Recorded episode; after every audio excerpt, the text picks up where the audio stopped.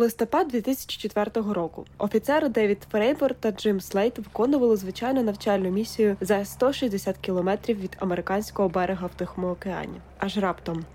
Командер Фрейвор, командер Слейд. Це оператор авіаносця Принстон. У вас на борту є зброя. Військові не очікували такого повороту подій, та й зброї у них зрештою не було. Лише дві навчальні ракети, які не могли завдати шкоди. Річ у тім, що військові з Принстона вже два тижні спостерігали за загадковими літальними апаратами. Об'єкти з'явилися раптово на висоті близько 24 кілометрів, різко спускалися вниз, зависали над водою на висоті 6 кілометрів і зникали з радарів або знову здіймалися вгору. Фрейвера і Слейда відправили на розвідку. Вони помітили продовгуватий об'єкт, схожий формою на тік-так, від якого на воді залишалися хвилі. Спершу військові думали, що це винищувач, але військові заявили, що об'єкти не схожі на відому їм техніку. Я поняття не маю, що побачив, зізнався Фрейвор. Воно не мало крил або роторів і обігнало наші F-18. Цю історію разом із відеодоказами випустили в Нью-Йорк Таймс у 2017 році. Документи операції довго були засекречені. Пентагон офіційно опублікував їх тільки в 2019 2019-му, через два роки після статті New York Times. У матеріалі автори вказали, що зазвичай існують наукові пояснення таких явищ. А якщо їх ще не знайшли, то це зовсім не означає, що об'єкти мають позаземне походження. Але це не зупинило газети, журнали і сайти від того, аби випустити новини із заголовком Пентагон знайшов НЛО. Технічно це справді так. НЛО розшифровується як невпізнаний літаючий об'єкт. Це був об'єкт, він літав і його не впізнали. Але без додаткового пояснення може здатися, ніби це якісь зелені чоловічки з'явилися на літючій тарілці. Таке уявлення вже вкорінилося в західній культурі. А посилання на Пентагон та ще й і відеодокази роблять таку новину просто ідеальною базою для конспірологів. Але ж позаземне життя і науковці теж шукають. Хто його тільки не шукає? І сьогодні ми спробуємо з'ясувати, де власне правда, а де вигадки і конспірологія. Мене звати Кирило Безкоровайний. А я Кузява Дар'я. І це останній епізод цього сезону подкасту до ворожки не ходи. В ньому поговоримо про прибульців, НЛО та позаземні цивілізації.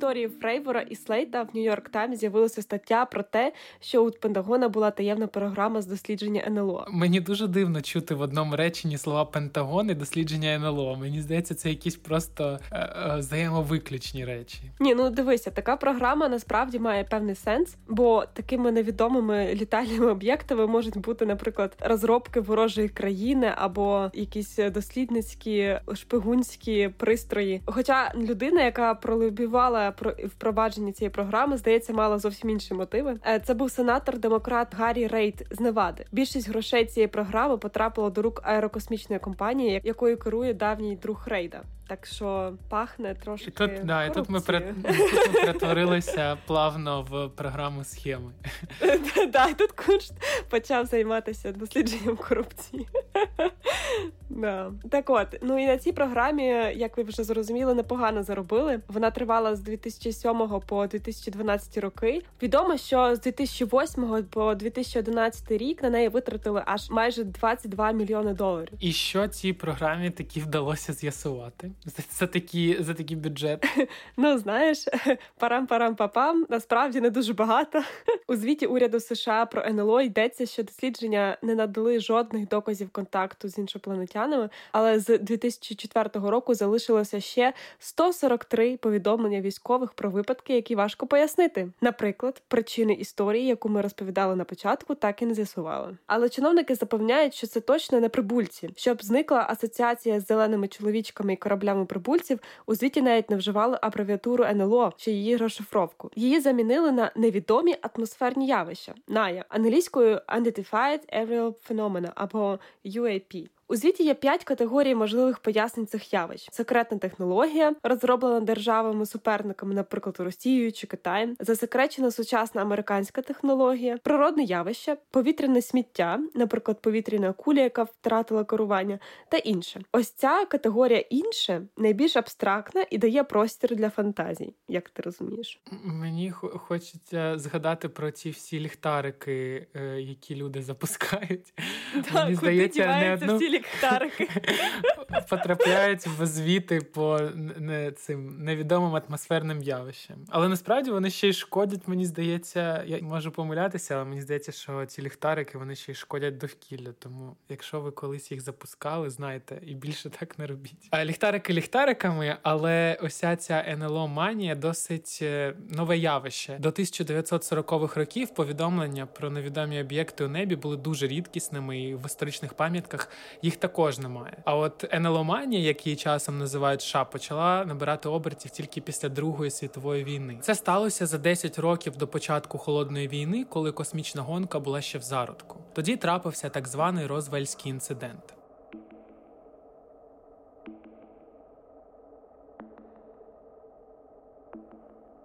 Влітку Вільям Брейзел, як завжди, прокинувся на ранчо в штаті Нью-Мексико, неподалік від міста Розвела. Обходячи своє угіддя, він раптом виявив купу яскравих уламків, серед яких були гумові смужки, фольга, досить міцний папір та палички і вирішив, що це розбився космічний корабель. 8 липня цю історію опублікували в місцевій газеті. Історія стала дуже популярною, проте в американській армії її спростували, заявивши, що це була просто метеорологічна повітряна куля. Цей випадок породив ціле море конспірологічних теорій, і тоді, наприкінці 40-х і згодом в середині 90-х. Найбільш епатажним конспірологом у цій справі був Рей Сантілі, який у 1995 році опублікував відео розтину іншопланетянина, яке, начебто, зняли після інциденту. Щоправда, у 2006 році він визнав, що сфальшував своє відео, хоча запевняв, що зробив це на основі реальних подій. Боже, ну хто ж е, міг повірити в розтин інопланетянина? Ну come on. Повір, таких людей досить багато. Все це, а ще кілька історій до і після того породили НЛО манію. І, от, наприклад, у 1952 році американці нібито помітили НЛО навіть над Білим домом. Відтоді дедалі більше людей заявили, що бачили прибульців якісь летючі тарілки. Ну цим ймовірно можна пояснити той факт, що в США зареєстровано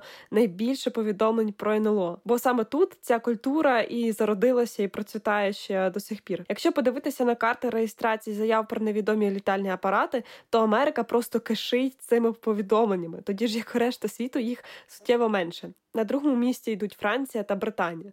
Тобто це якась сконцентрована атака НЛО на Америку.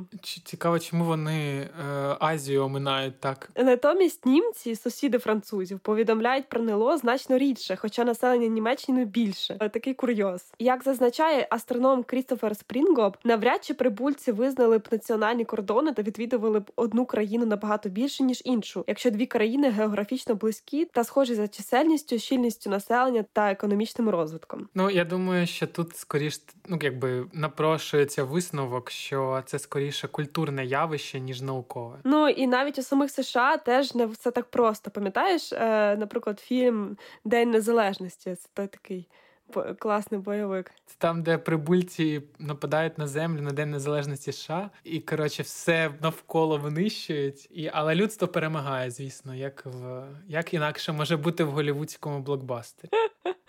Да. Ну, до речі, е, цей День Незалежності, цей фільм це моя така дитяча травма. Бо я до сих пір пам'ятаю цей вибух Білого Дому, це було дуже страшно. Ну да, але втім, ти все правильно сказав. Так, от саме 4 липня, у День Незалежності США, в Америці реєструють найбільше заяв про побачене НЛО. Друга за популярністю дата це 1 січня. Принаймні так було з 1997 року і по 2018 е, роки. У 1995 році повідомлень було 8, 96-му 6, а вже у 97-му їх аж 74. А фільм вийшов якраз у 1996-му. Дуже хочеться якось пов'язати ці факти, але навряд чи причинно-наслідковий зв'язок тут якось ми з тобою доведемо. Але це, звісно, була, я так відчуваю, золота доба пошуку НЛО. Це може бути звичайно збігом, але е, є дослідження, які показують, що телебачення досить сильно впливає на нашу віру в паранормальне нормальне. Наприклад, в 95-му році вчені з університету Перд'ю показали, що люди, які дивилися відео про існування НЛО, потім більше виражали віру в паранормальні явища як такі, ніж ті, хто дивився не пов'язані з НЛО відео. От такий ефект праймінгу. Канал 2 плюс 2 просто покинув чат в цей момент. разом з СТБ. Да, і ось про вплив місінформації, таких от неправдивих даних, які випадково або навмисно подаються як правда, нам розповів популяризатор науки і невролог, який вивчає пластичність мозку Девід Іглман. Обожнюю Девіда. Він класні книжки пише і ще й професор в Стенфордському університеті. If you're given Якщо ви споживаєте місінформацію, звісно, ваша модель світу змінюється. І так справді відбувається через пластичність мозку.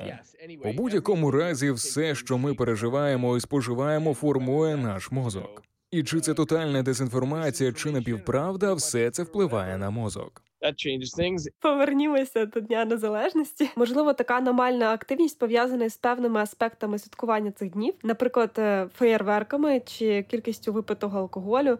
Е, Ну, причини до кінця, звичайно, невідомі. Або е, ще варіантик такий підкину. Прибульці щороку прицілюються, щоб колись таки напасти на День Незалежності США, як в фільмі, щоб так знаєш більше розголосу. Це тренування, день для тренування. Да. Може так збігається, просто що в них якесь таке е, ну, свято, коли треба нападати на інші планети, знаєш, і воно так просто загадковим чином склалося так, що воно 4 липня, да? В Україні щороку теж фіксують декілька десятків повідомлень про те, що люди бачили НЛО. Звичайно, програми на зразок Загублений світ е, вишукують аномалії на небі в умовній Одеській області, але широкого розголосу ці чутки не набувають. Тут, звичайно, трошки бідний ґрунт для прибічників теорії НЛО. Хоч ця біда обходить нас стороною.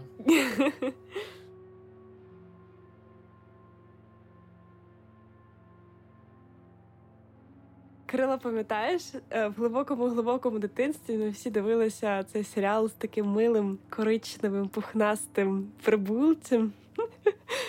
Альф, звісно, там така корона фраза була: хто любить оранж зафт? Альф любить Orangensaft. Nostalgie просто. Брайан має рацію. Це Альф. Що? Позаземна форма життя? Це сталося. Це диво. Це здійснення мрії всього людства. Треба цієї мрії якось здихатись. Чи не могли б ви полагодити мені зореліт? Кирило, для мене нещодавно сталося справжнє revelation.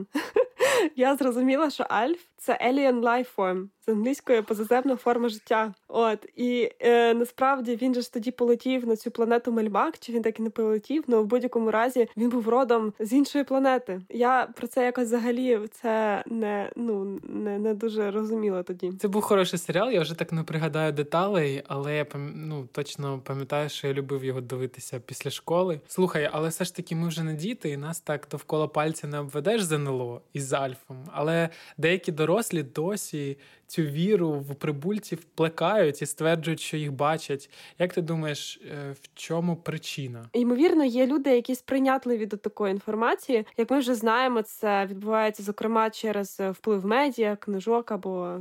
Фільмів вони вірять у надприродні сили, а далі вступають у гру дві особливості людського мозку. Перше це парейдолія. Про неї ми говорили якраз у минулому епізоді. Це здатність бачити в абстракціях знайомі образи. Так ми бачимо ту саму летючу тарілку в небі. Але буває навіть так, що такі образи можуть з'являтися у стані зміненої свідомості. Про це якраз говорить психіатр Андрій Бондарчук. складати галюцинації, транслювати галюцинації або маячню це особливість нашого мозку, коли він працює у такому понадмірному режимі. Тобто, можна сказати, коли там дофамінова система працює неадекватно активно, коли працюють інші системи, серотонінергічна серотонінова система мозку, там частково норадреналінова. Тобто, це така понадмірна робота деяких функцій, які в нормі дають нам можливість спостерігати навколишнє середовище таким, яким ми бачимо. І відповідно причини для таких розладів вони можуть бути е, досить різними. Самі такі прості для гострих станів це інтоксикації. Наркотичні речовини, це е, хімічне отруєння, це органічні розлади, спостерігаються галюцинації, меншня при деменціях, при набутому слабоумстві і багато різних інших є варіантів. Але з часом це не просто віра, а ознака більш серйозної проблеми. Є інший е, пласт е, розладів, наприклад, шизофренія, біполярний розлад, при якому в частині випадків спостерігаються такі речі, і там, звичайно, що генетичні особливості вони мають ну значний вплив. Відповідно, вже генетика обумовлює ну таку вразливу роботу мозку, яка сприяє е, більш частому виникненню е, таких симптомів. У такому випадку людину досить складно переконати в хибності її тверджень, адже для неї це невід'ємна і незаперечувана частина реальності. Відповідно, і в себе самого розпізнати цю проблему дуже важко. Насправді, за рахунок того, що це досить емоційно заряджені феномени, це скоріше сприймається як реальність, і тому у самого себе розпізнати такі речі, ну це це досить е, важко, скажімо так. Повинен залишатись компонент усвідомленості, який зазвичай втрачається при розладах психіки та поведінки психотичних. Але є окремі варіанти, коли людина, ну скажімо так, вона бачить, наприклад, якісь обмани сприйняття, але може е, тверезо інтерпретувати це як ну обмани сприйняття як галюцинації, наприклад, і казати, що такого не повинно бути, але от воно у мене є, і я хочу лікуватись від від цього. Воно заважає. Проте, все таки більшість людей, які стверджують, що контактували з прибульцями, не мають серйозних психопатологічних порушень. Робота американських, австралійських і новозеландських вчених показала, що всі із 152 людей, які брали участь у їхньому дослідженні і розповідали про контакти із прибульцями, не мали історії психічних захворювань. Зате 132 із них були людьми схильними до фантазування. Цей термін, який ви запропонували Шерлі Вільсон і Теодор Барбер у 1981 році. Такі особи живуть як звичайні, здорові люди, але часто їм важко відділити фантазії від реальності. Вони легше піддаються гіпнозу. Їм частіше вважаються духи або приводи, або НЛО і інші так звані паранормальні явища. Також у них частіше виникають фальшиві спогади, коли ми пам'ятаємо те, чого насправді не відбувалося. Більше про такі спогади можна прочитати у статті під минуло підвела від психологині Марії Гончарової на нашому сайті. Посилання ми додамо, як завжди, в описі до цього випуску. Психолог Крістофер Френч в минулому епізоді згадував, що чимало випадків контакту з іншопланетянами можна пояснити звичайним сонним паралічем, особливо якщо люди заявляють про викрадення прибульцями. Коротко нагадаю, що це стан, коли людина вже прокинулася, але все ще не може рухатися. Часом у цьому стані бувають галюцинації. Найчастіше так зване викрадення відбувається наступним чином: людина вдома в ліжку на дворі ніч, і раптом звідки з'являється біле або блакитне світло. Людина не може поворухнутися, і її хтось ніби забирає. Близько 60% людей, які переконували, що їх викрили прибульці, казали, що це відбувалося у вісні. І ці описи дуже схожі з досвідом сонного паралічу. Зустріч з НЛО, як і віра в чупакабру, духів та інші загадкові речі, як ми вже згадували, це також спосіб пояснити собі незрозумілі явища. Бачиш невідомі цятки в небі? Ну все, це НЛО. Або ми не знаємо одного простого пояснення цим цяткам літакам, що зникають з радарів або що. От і вигадуємо те, що хоч якось впише наш досвід у зрозумілу картину світу. Когнітивна психологиня з Гарварду Сьюзен Кленсі написала цілу книжку про те, чому люди вірять у викрадення прибульцями. Вона стверджує, що таку віру підкріплює три причини: по-перше, спогади про викрадення та емоції під час цієї події здаються людям справжніми. По-друге, вони чують схожі історії, і їх це ще більше переконує. І по-третє, довкола них є дуже багато людей, які вірять у те ж саме. Тут є ще одна річ, яка може заплутати. Вчені справді вважають, що життя на інших планетах може існувати, і шукають його насправді. Щоправда, зовсім не так, як може здатися на перший погляд.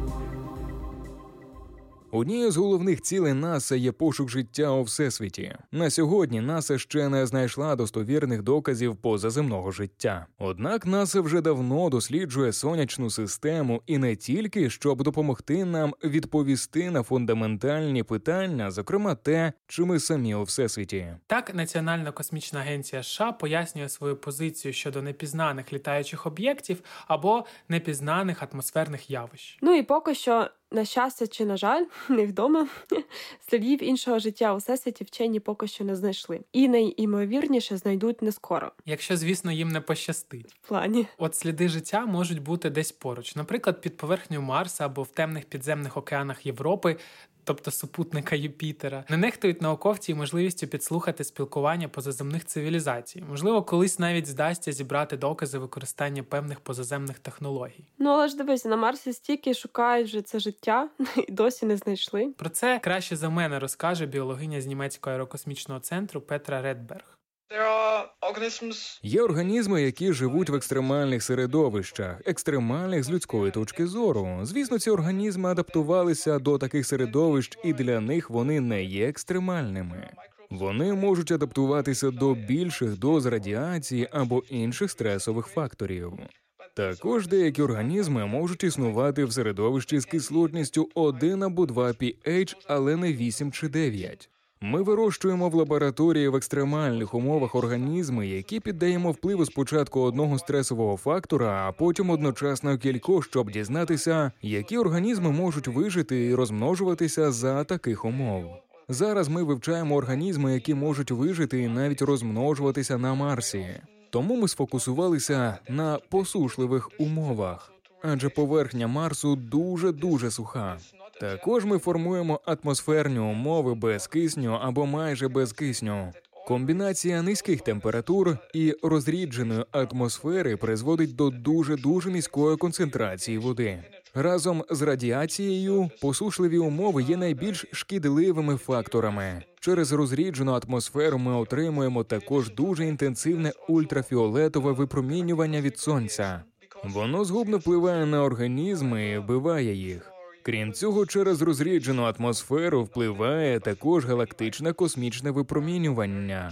Хоча для людей таке випромінювання пагубне на багато організмів іонізуюче випромінювання на поверхні Марса впливає не сильно. Отож на поверхні планети інтенсивне ультрафіолетове випромінювання та посушливі умови дуже шкідливі. Але з іншого боку, умови для життя мікробів покращуються під землею навіть на кілька міліметрів чи сантиметрів вглиб. Глибоко під поверхнею можуть бути запаси води. А так глибоко людство ще не дісталося. Дивись, скільки умов взагалі потрібно для того, щоб зародилося життя. Це ну це дійсно можна просто зійти з ума. Але слухай, навіть якщо ми і знайдемо там якесь життя, то це будуть радше мікроби, а не розумна цивілізація на летаючих тарілках. А розвинені цивілізації, якщо десь і є, то в інших зоряних системах, які від нас супер далеко, і прилетіти так на е, свято Дня Незалежності їм точно б не вдалося. Але насамперед, щоб знайти місце придатне для життя, нам потрібно визначити, що таке це місце придатне для життя, яке воно, які це умови. І ми обмежені тим, що ми знаємо. Ми обмежені нашим розумінням живого на землі. І тому вчені шукають е, воду в рідкому стані на екзопланетах. Але ми можемо навіть і не уявляти про якісь схеми конструкції життя, які нам просто невідомі. Це схоже на якесь замкнене коло, да? Тому вчені хочуть знайти планету, схожу на нашу. Вони насамперед шукають ті елементи, без яких ми б тут з тобою так не сиділи. Рідка вода дуже важлива. Але для того, щоб вода була в рідкому стані, має бути певний діапазон температур. Якщо температура занадто висока, то вода буде випаровуватися. Якщо ж надто низька, то вода заморозиться і не буде біодоступною. Отож, рідка вода пов'язана з температурою. До того ж, все життя на землі базується на хімії вуглецю, тому що вуглець добре підходить для утворення складних молекул. Але на додачу до вуглецю потрібні також інші елементи, що є складовими нас самих: це оксиген, нітроген, фосфор, сульфур та інші. І, звичайно, усьому живому потрібне джерело енергії. На землі більшість організмів залежить від енергії сонця, прямо чи опосередковано. Крім цього, існують також мікроби, археї та бактерії, які можуть використовувати як джерело енергії не сонячну енергію, а хімічні сполуки. Наприклад, це організми, які живуть у морських глибоководних гідротермальних джерелах. Вони можуть використовувати для отримання енергії хімічні сполуки з мінералів.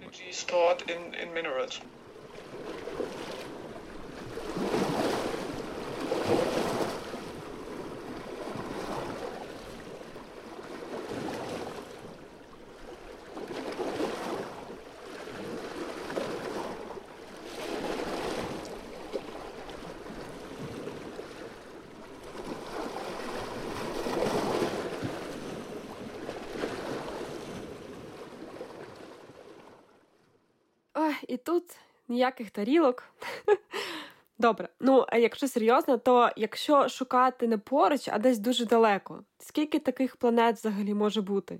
Ну і де де саме шукати ці планети? Ти питаєш мене як майже Енріко Фермі, який дуже пов'язаний з відповіддю на твоє запитання. Ми попросили астрофізикиню Дар'ю Добричеву розказати трошки більше про це. Влітку 1950 році Енріко Фермі зі своїми друзями і колегами обідали і розмовляли і жартували про таку ситуацію, яка склалася, що у всьому світі почали фіксувати НЛО. І що ще дуже цікаво, що цей факт співпав з тим, що в Нью-Йорку пропало багато сміттєвих баків, і в цей момент е, карикатурист з Нью-Йоркера намалював е, картину в журнал, що буцімто звинувачуючи позаземної цивілізації в тому, що е, пропали сміттєві баки. Всі всі посміялися над цим, але Енріке Фермі помітив і сказав, це дуже цікаво, і ці дві події певно можуть пов'язані бути один з одним. Але якщо серйозно, то дійсно питання: а де справді всі? І ось це питання, де справді всі,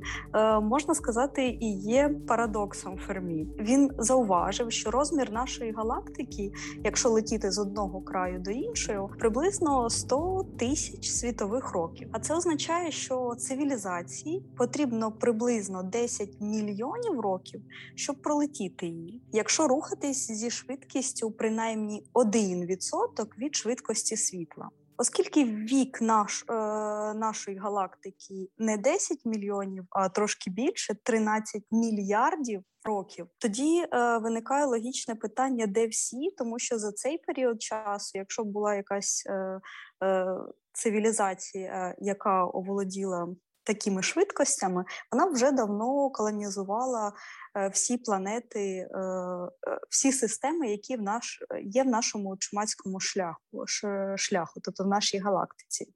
При цьому ми не бачимо цих цивілізацій не на землі, ні в нашій сонячній системі. Тобто ймовірність існування позаземного життя у нашій галактиці дуже мала? Не все так просто. Через 10 років Дрейк Вчений також запропонував формулу, яку в принципі назвали на його честь е, формула Дрейка, яка дуже пов'язана з цим питанням, де ж всі, яка е, може оцінити ймовірність е, існування життя або кількості життя в нашій е, в нашій галактиці. Для цього там є дуже багато компонентів. Ну як дуже багато е, шість. Їх треба перемножити один на одного. Ні, нічого звучить навіть дуже просто, якщо чесно. Воу-воу-воу, ти ще не почула, що це за компоненти. Треба знати кількість зірок в галактиці, середню кількість можливих планет навколо однієї зірки, кількість планет придатних для життя, кількість на яких дійсно є життя, кількість на яких розвинуте розумне життя, і кількість тих планет, на яких життя досягло такого рівня, що може запустити космічний корабель. І якщо ці всі компоненти ми перемножимо, ми знайдемо цю ймовірність. Але на даний момент вчені знають і можуть приблизно оцінити тільки перші три. Це кількість зірок в галактиці, середню кількість можливих планет навколо однієї зірки, і кількість планет придатних до для життя. Окей.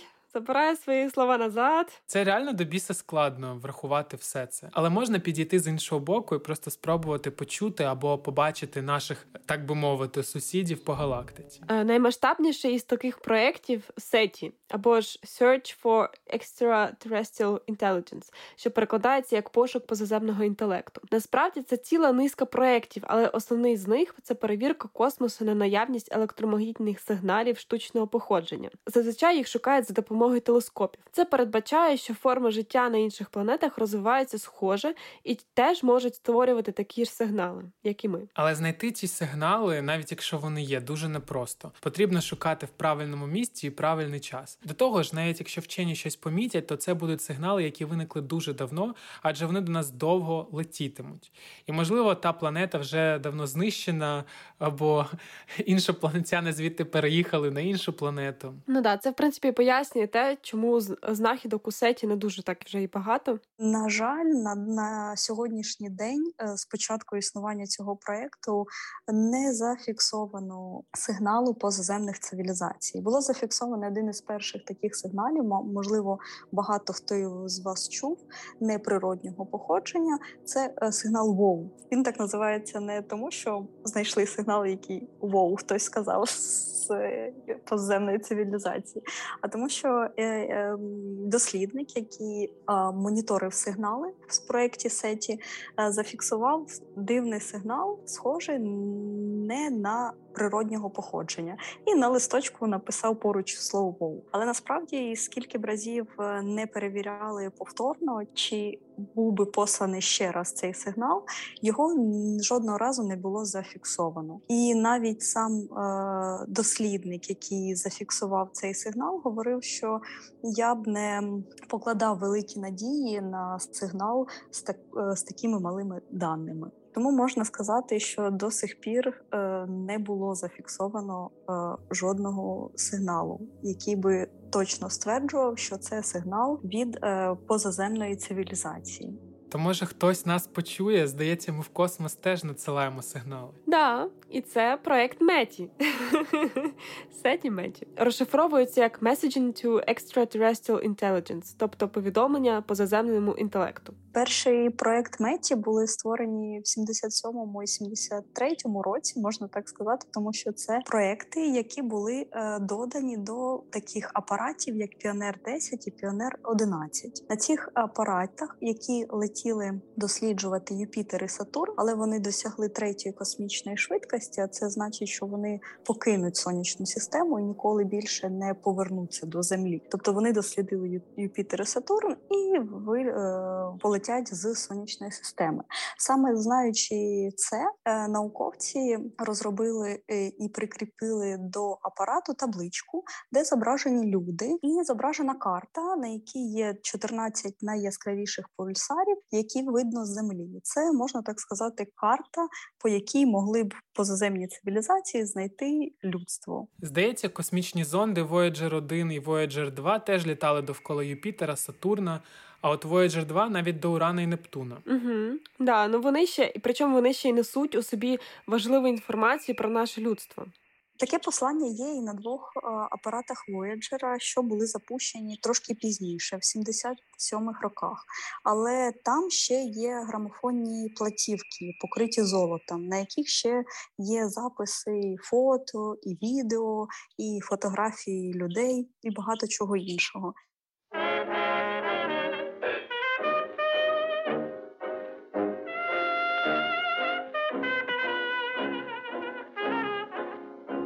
Ця пісня щось геть не вписується в музичний стиль нашого подкасту. Ну, в принципі, вона і не повинна вписуватися. Це Melancholy Blues від е, Луї Армстронга, яку відправили на Voyager ах істотам з інших планет. А ще там є фото людей, арабських цифр і математичних правил, та ще купа-купа всього. На сайті НАСА є спеціальний розділ, який називається Golden Records. Там можна перевірити все, що дізнаються про нас іншопланетяни, якщо їм до рук чи то там до Падіпальп потрапить Voyager.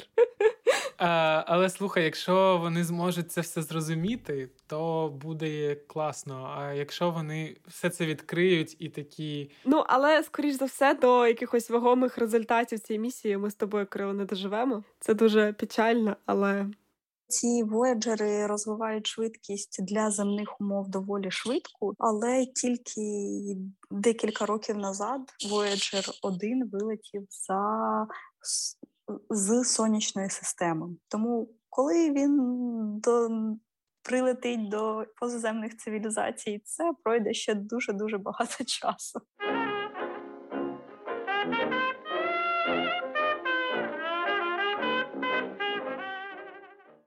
Що ми можемо відправити е, позаземним цивілізаціям? Як ти думаєш? Як ти думаєш, вони будуть слухати наш подкаст? Да, звичайно, звичайно, всі будуть слухати наш подкаст.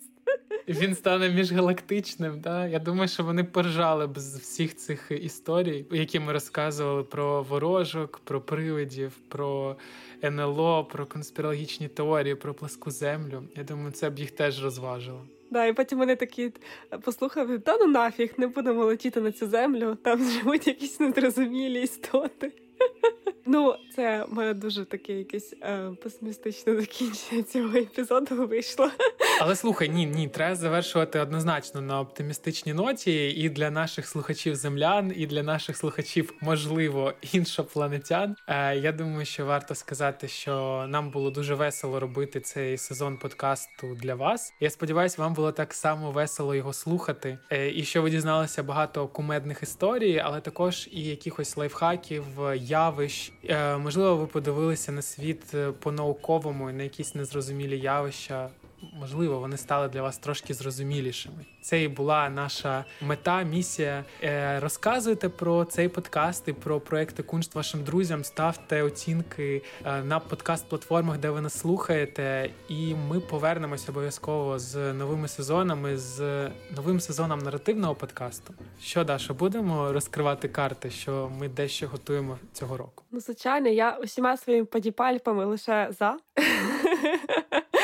І е, та-та-та-та-там, е, ми вже майже підготували другий сезон постправди, який також вийде. Я сподіваюся. Я на це дуже сподіваюся цього року. От тому, бачите, завершили з однією історією і продовжили іншу. І я думаю, що ми з вами ще не один раз почуємося.